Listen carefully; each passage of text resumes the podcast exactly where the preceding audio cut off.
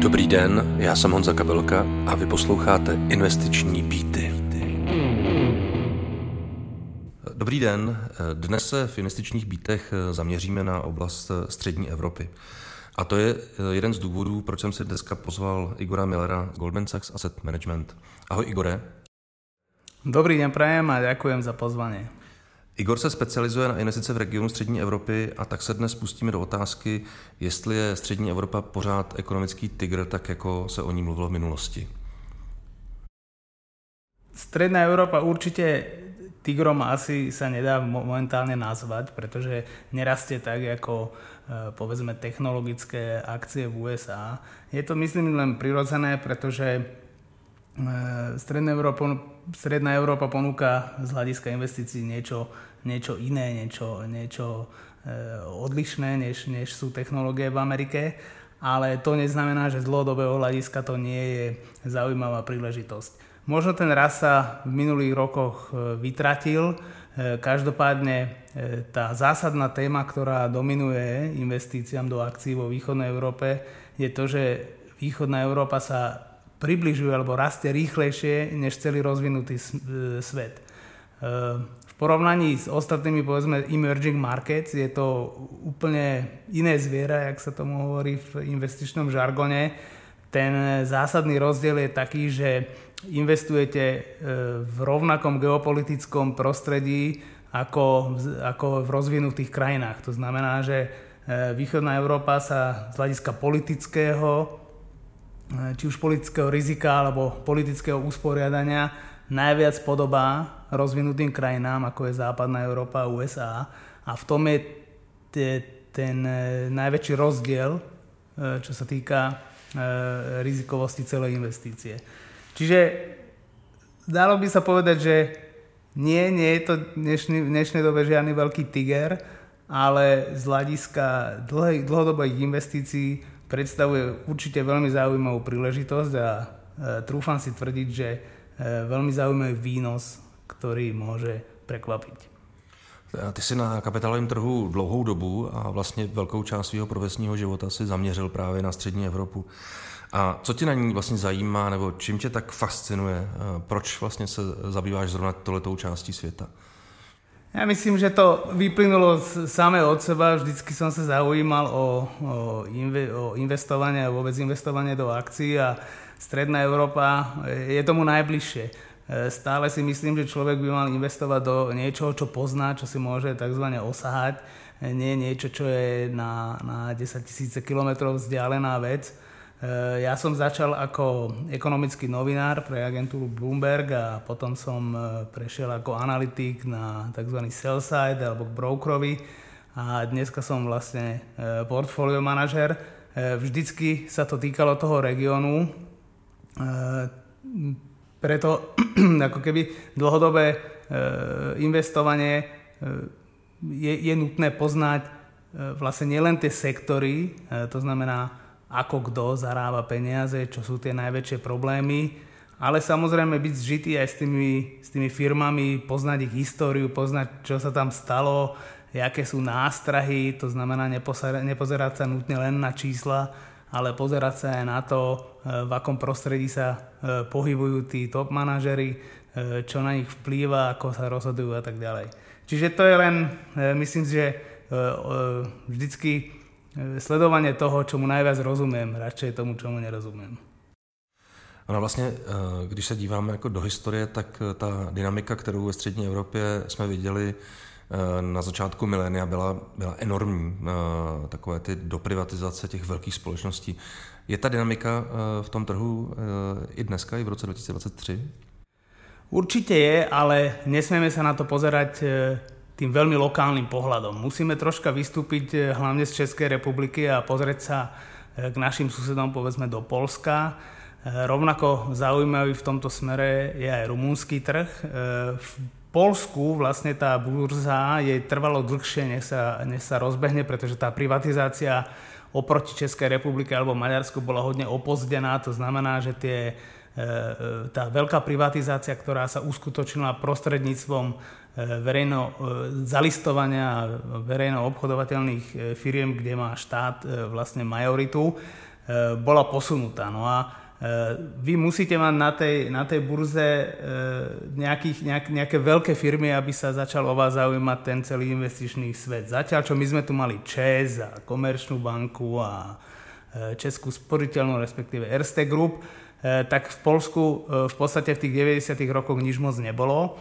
Eh, bolo to až v podstate začiatkom milénia, keď tá burza sa začala hodne rozvíjať. Eh, investori pochopili, že to je predsa len jeden veľký trh. No a samozrejme eh, veľký kus zmeny nastal v tom, že súkromné firmy, to znamená či už z prostredia spotrebiteľského alebo IT, si začali chodiť e, pre peniaze na burzu, pretože e, úrokové sadzby v Polsku boli historicky vysoké, to znamená financovanie sa cez banky bolo pre tie firmy jednoducho drahé a bolo oveľa jednoduchšie ísť na tú burzu a predať sa. Zároveň platí aj to, že je to e, väčšia krajina a tým pádom tie firmy dosahujú väčšie tržné kapitalizácie, pretože jednoducho ich e, predaje sú štvornásobné v Polsku, než sú v Českej republike, také krajine ako je Česká republika alebo Maďarsko.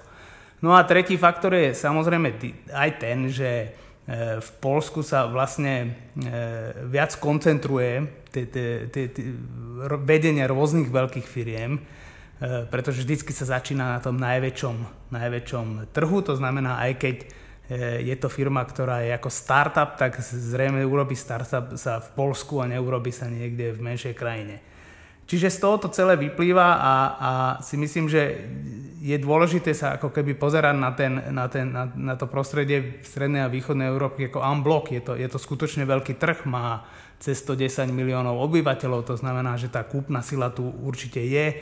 Je tu obrovský talent e, v rôznych e, profesiách, ktoré, ktoré majú vysokú priadanú hodnotu, to znamená, nie je pravda, že sme iba montovňa e, Európy, je, sú tu aj e, veľmi, veľmi rozvinuté, rozvinuté technolo- aj z hľadiska technológií firmy, ktoré, ktoré vedia dať tú, dyna, tú dynamiku e, tomu trhu a samozrejme tým ponúknuť aj veľmi zaujímavé firmy, ktoré skončia na tom kapitálovom trhu. No a e, tá druhá, ten druhý aspekt je o tom, čo si hovoril, a to je privatizácia. A tá sa momentálne deje v Rumunsku, to znamená, tam, tam je spústa e, štátom vlastnených firiem, ktoré sa postupne dostávajú na burzu. Je to niečo podobné, čo sme videli v Polsku, Maďarsku a Česku. No a toto samo o sebe predstavuje jednu obrovskú príležitosť, pretože ranní investori do spoločnosti energetických, ako napríklad ČES alebo aj polských, tak vedia, že to zhodnotenie je naozaj vie byť veľké. Ta uh, střední a jihovýchodní Evropa je teda, uh, řekněme, velký územní celek a že je tady velké množství lidí. Když se podíváš na aktuální ekonomickou situaci a podíváš se trochu do minulosti, tak uh, dá se ta situace přirovnat eh, třeba i k, řekněme tomu, začátku milénia, eh, nejsou tak vysoké úrokové sazby. Myslíš si, že se jako umíme z něčeho poučit eh, trochu pro to aktuální období? Teď teda narážím hlavně teda na úrokové sazby. Určite sa vieme, ale keby to bolo také jednoduché, tak tu nesedíme a celý svet je riadený nejakým predefinovaným programom. Každá doba má svoje špecifika. Špecifikum dnešnej doby je samozrejme vysoká inflácia a vysokové úrokové sázby bez toho, aby to malo nejaký veľký dopad na, na chod tej ekonomiky. V podstate e, veľa, veľa tých poučiek, ktoré známe z ekonomických kníh, je momentálne popreté tým, že v momente, keď nám e, inflácia dosahuje dvojciferného čísla, razantne sa zvyšujú úrokové sadzby a to nehovorím len o Čechách, ale vlastne o celom regióne, kde tá inflácia je naozaj vysoká Eh, tak, tak by v podstate prirodzene sa dalo očakávať, že, že dojde k výraznému spomaleniu ekonomiky a toto sa nedeje. Je to dané vývojom, v podstate technologickým vývojom, že ten svet sa oveľa rýchlejšie prispôsobí tým, týmto veciam, vie sa alternatívne povedzme financovať.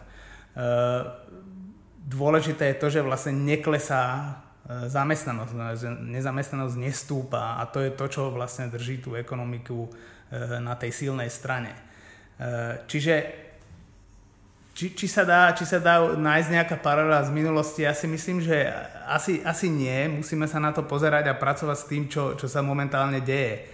A e, kým nezačneme vidieť nejaké výrazné oslabenie e, toho trhu práce, tak e, sa, myslím, nemusíme veľmi obávať a s výhľadom vlastne na investície by, by tam nemalo hroziť nejaké veľké riziko. Pretože momentálne vlastne v celom systéme nevidíme nejaký systematický risk, že by mohol existovať. E, dôležitý v tomto regióne je, je, je, finančný sektor, to znamená banky. E, tam sme si už e, niekoľko tých kríz prežili. Asi najväčšia bola v 90. rokoch, z čoho je, je, je, je veľa ponaučenia v tej realitnej kríze si, si stredo, stredo, stredo a východoeurópske banky neprešli takou veľkou krízou ako povedzme v západnej Európe a odtedy dostali veľmi silné. To znamená, že e, celý ten finančný sektor momentálne sa nepotýka so žiadnymi veľkými bariérami alebo nejakými rizikami.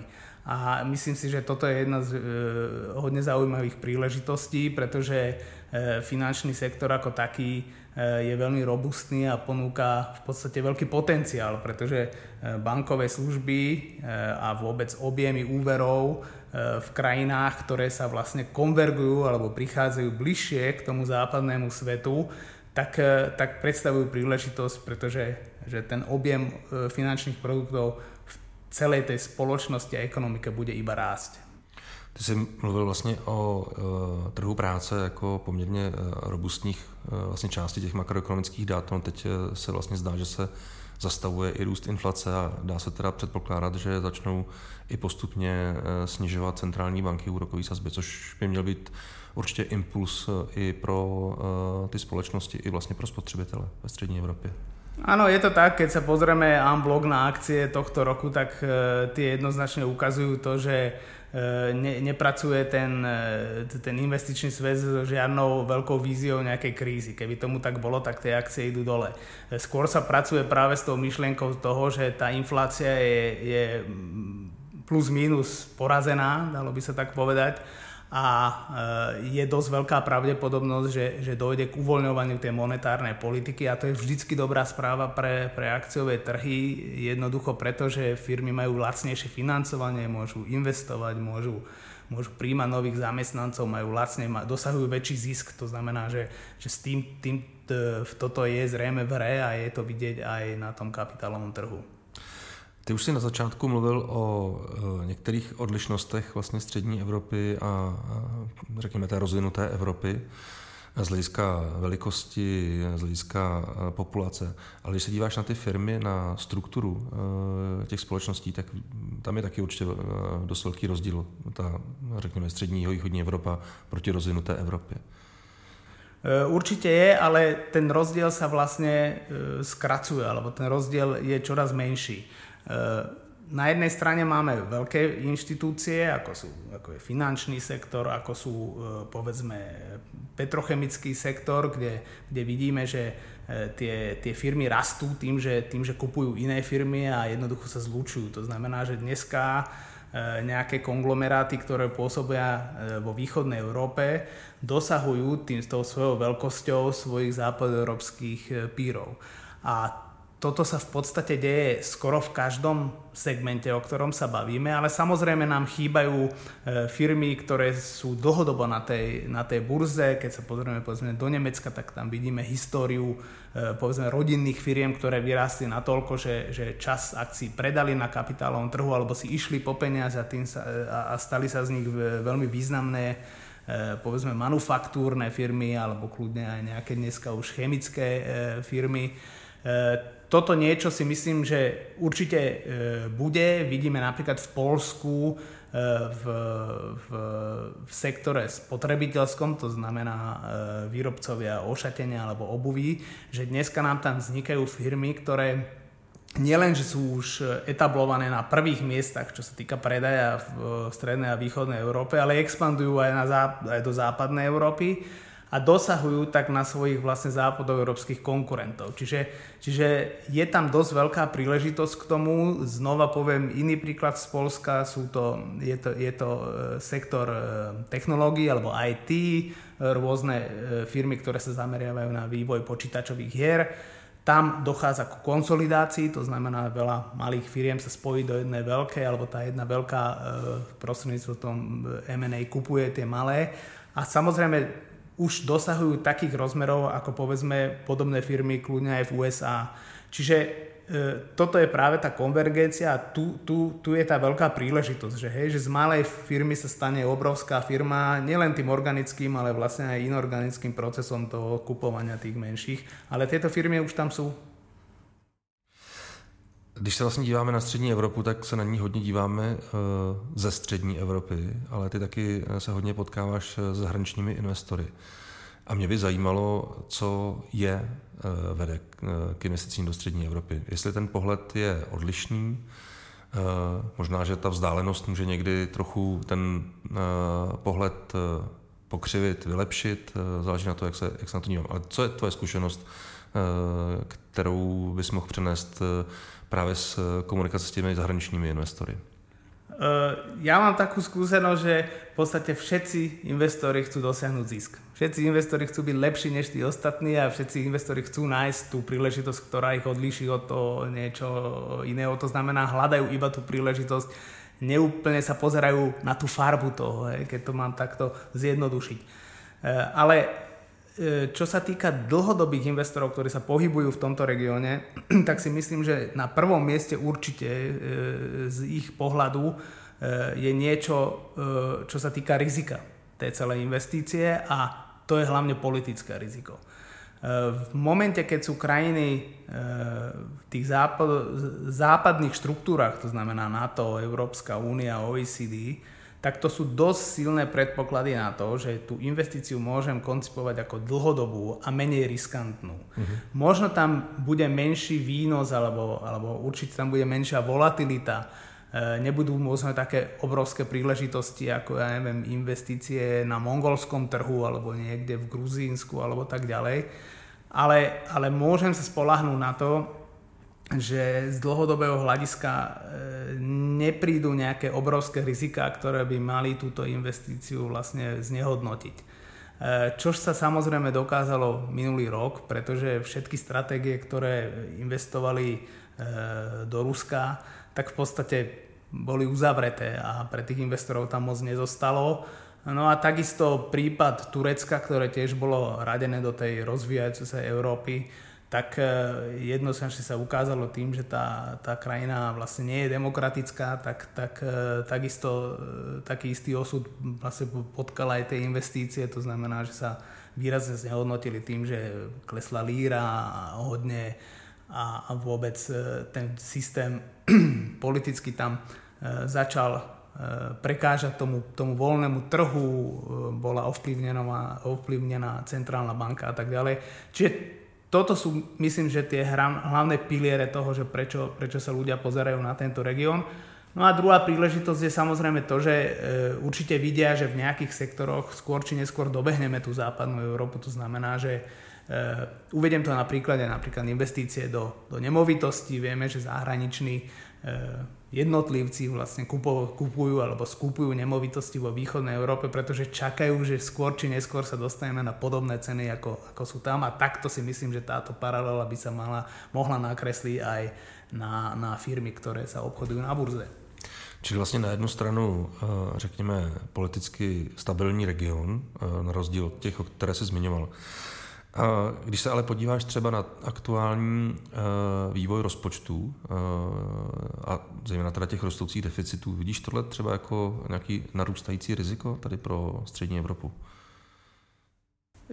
Je to riziko, to, to absolútne je. Eh, zase treba sa na to pozrieť troška s odstupom a troška s globálnejším pohľadom, alebo minimálne s pohľadom celej Európy a vidíme, že ten problém je vlastne všade. E, to, aby sa prekonala pandémia, tak tie štáty museli začať vlastne sypať tej ekonomike peniaze, inak by sa vlastne zastavila, prepadol, prepadlo by sa hospodárstvo, vznikla by nezamestnanosť a naštartovať tú ekonomiku by stálo oveľa viac, než vlastne ju zasypať tými peniazmi, jak to bolo v období e, pandémie, ale všetko treba skončiť včas a e, si myslím, že čím dlhšie budú trvať rôzne programy, ktoré, ktoré nafúkujú vlastne tie deficity verejných rozpočtov, tým horšie pre tú krajinu. To znamená, e, dneska už vidíme, že tie, tie, tie otázky sa začínajú dostávať na stôl, je tu, je tu otázka príjmov do štátneho rozpočtu, je tu otázka e, vôbec, e, či nepoškrtať výdaje a tak ďalej. Ja si myslím, že to je debata, ktorá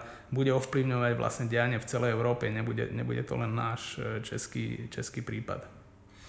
Ještě možná jedna otázka, taková obligátní, co udržitelné investice ve střední Evropě. Je to téma, není to téma? Ja si myslím, že to téma je eh, znova globálne. Eh, ľudia chcú mať udržiteľnú investíciu, pretože nie je to len o nejakých ideáloch. Ne, ne, nejde mi len o to, aby ja som svojim, svojimi peniazmi, ktoré vložím do nejakej firmy, nespôsobil alebo nepričinil sa o nejakú ekologickú katastrofu. Si myslím, že takto E, e, to uvažovanie by nemalo byť koncipované. E, je to, malo by byť koncipované z toho pohľadu, že v momente, keď, ja, keď tá firma sa chová zodpovedne, to znamená nielen, nielen voči ekológii, ale voči zo svojich zamestnancov, voči účtovníctvu, že poriadne vedie účtovníctvo, nezakrýva veci, je transparentná, tak tam vlastne tie, tie všetky ESG body idú hore a takáto investícia sa z dlhodobého pohľadu tomu investorovi oplatí viac, pretože ja môžem mať nejakú agresívnu firmu, ktorá mi rastie za 2 roky, urobí 40%, všetci sú hrozne šťastní, ale potom sa dojde na to, že zle viedla účtovníctvo alebo niečo podobné a tá investícia sa mi znehodnotí. To znamená, že e, nevyskočím z toho včas a nikto to nevie odhadnúť, kedy to príde a tá investícia sa znehodnotí vlastne v priebehu niekoľkých dní. Eh, takže je to určite téma a si myslím, že to, to téma, či už je to z toho sociálneho alebo ekologického pohľadu, eh, sú, sú to samozrejme moderné, mo, eh, moderné veci, ale, ale myslím si, že ESG tu bolo ešte predtým, než, než vlastne ak, akékoľvek ESG bolo. Je to, je, to, je to niečo, čo by každý investor mal brať v potaz, to znamená, že urobiť si tú domácu úlohu a nespočítať iba tú finančnú stránku tej veci, ale zobrať do úvahy aj faktory, ktoré e, udržia tú firmu vlastne v chode a, a ten investor môže byť istý, že sa tam nič nepokazí. Tak ono konec konců problém v některé z těch oblastí většinou znamená e, výrazný finanční dopad potom pro tu společnost, takže pro toho investora by to měla být taková hygiena. E, já bych se na závěr tady toho našeho povídání zeptal, eh, jak to vidíš v roce 2023 eh, a jak vlastně vidíš eh, střední Evropu do budoucna. Proč bych já jako investor, který navíc žije a pracuje ve střední Evropě, měl o investicích do těch velkých společností, které na burzách jsou, vůbec uvažovat? E, jednak si myslím, že v tom krátkodobom, pre nás veľmi krátkodobom pohľade, to znamená do konca roku 2023, je to určite tá valuačná stránka. E, ak si zoberieme povedzme finančný sektor, tak ten e, utrpel pomerne silné straty jednak covidom, potom tu boli rôzne problémy, ktoré sa týkali amerických malých bank, ktoré sa premietli vlastne do cien. Takže z tohto krátkodobého hľadiska sa dá povedať, Eh, že už vlastne od tej do, do pandémie ešte stále nie sme tam, kde sme boli pred tou pandémiou v určitých sektoroch. Takže eh, a tá ekonomika vykazuje známky toho, že je stále silná, tá inflácia ju nepoložila, čo je veľmi, veľmi zdárny predpoklad. Eh, ak nedojdu nejaké šokové zmeny v tých makrodatách, myslím tým, ja neviem, prepad maloobchodných tržieb, nejaký signifikantný alebo nejaký skokový raz nezamestnanosti, tak sa určite môžeme, tak určite môžeme mať pozitívny výhľad e, na tú krátku dobu a to je rok 2023. No a čo sa týka toho dlhodobého e, pohľadu, tak s, nejakými, e, s nejakou, nejakým povedzme korekciou určite sa dá rátať ak, ak, v závislosti od tom, jak hlboká bude tá stagnácia, respektíve či nastane kríza alebo nie. Zdá sa, že nie, že to bude ten soft landing a ten investičný svet s tým pracuje pretože inak by dnes sme nevideli taký, taký, taký e, pomerne razantný nástup akcií. E, jednoducho toto je momentálne v a s takýmto scénárom sa počítá. Igore, já moc děkuji za to dnešní povídání, protože považuji střední Evropu za důležitou součást Evropy a i za důležitou součást portfolií. Ďakujem pekne za, za propagáciu tohto regiónu. To je, myslím, dôležité, že ľudia by mali čas svojho investičného portfólia určite e, smerovať do niečoho, čo bezprostredne používajú alebo s čím prichádzajú do kontaktu každý deň. Takže ďakujem za pozvanie. Dnes tu byl s námi Igor Miller z Goldman Sachs Asset Management, který nám eh, řekl svoje osobní názory na vývoj ve střední Evropě, které upozorňuje se nemusí úplně shodovat eh, s názory jeho zaměstnavatele. Já se na vás budu těšit u dalších investičních býtů.